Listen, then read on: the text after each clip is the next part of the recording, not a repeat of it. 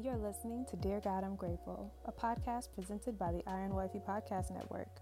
I'm your host, Michaela Robertson, and thank you for joining me for a daily dose of gratitude.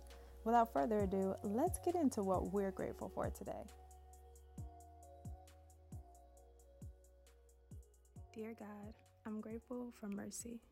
Now, if you have the Bible app, which is the, the Holy Bible phone app in your phone, then you know the scripture of today is Matthew 5 7, um, and it says, God blesses those who are merciful, for they will be shown mercy.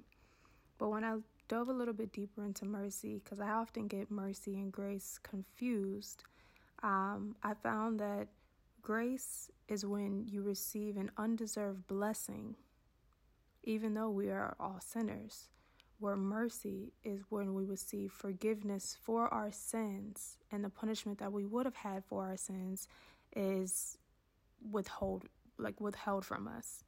So basically we are all born into sin.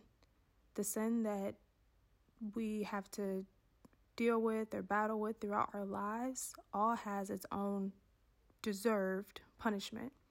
Whether that sin be lying, uh, murdering, stealing, unfaithfulness like you know the the seven deadly sins whatever your sin is whatever the sin that you struggle with is there is a punishment for continuing in sin.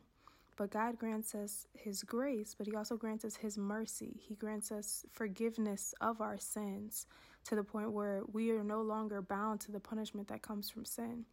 God was God sent Jesus into this world to save us from our sins the minute that Jesus died on that cross, we were free and free indeed. We received eternal salvation for those who believe in Jesus Christ and obey his commandments and yield to his will. And so, mercy can also be seen as passion, or, you know, some may look at it as pity, but it's compassion. Like, God loved us so much that he was willing to send us a way out of the punishment that we were already born into. Jesus came as that way out. Jesus was sent to have mercy on us from our Heavenly Father. Psalms 51 1 says, Have mercy on me, O God, according to your unfailing love, according to your great compassion, blot out my transgressions. So because of God's unfailing love, love that does never love that never fails, love that never gives up. we talked about love the other day. Um, three things will remain forever faith, hope, and love, but the greatest of these is love. Love perseveres through all things. And so, because of God's unfailing love for us, and according to his compassion, he is able to blot out our sins, our transgressions. He able, he's able to erase it completely. And that is the mercy that God extends to us. Like, all of us have some way or some wicked way that we struggle with. No one is completely clean of anything. We were born into sin. We were born into sin, but we can be transformed by the renewing of our mind through Christ.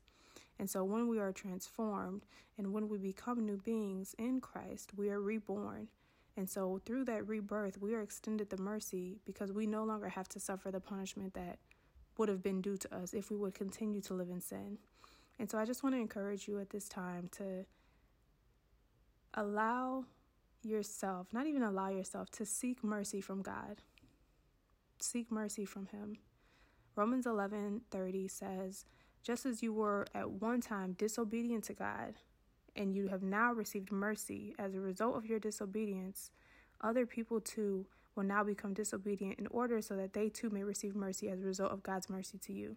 When God extends us mercy, when He forgives us for our sins, we are able to be a light. We're able to be a, a beacon of God's grace, of God's love for us, so that other people who are also in their disobedience or living in their sin can receive God's mercy as well. And Romans uh, 11 32 says, For God was bound, for God has bound everyone over to disobedience, so that he may have mercy on them all. It is the Lord who extends his mercy upon the land, upon all of us.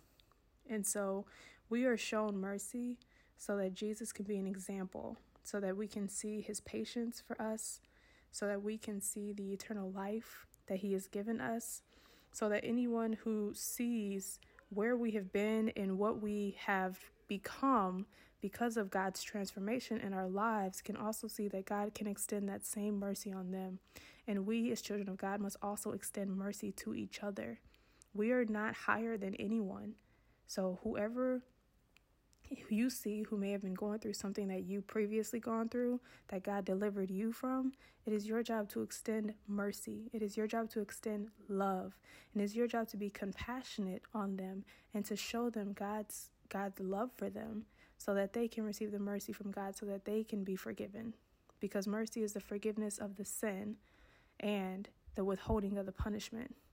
And so through mercy, we receive grace, we receive those undeserved blessings, but we have to be light and we have to seek God for his forgiveness. We have to extend grace and mercy to all of those in need, and we just have to be willing to walk in God's will for our lives.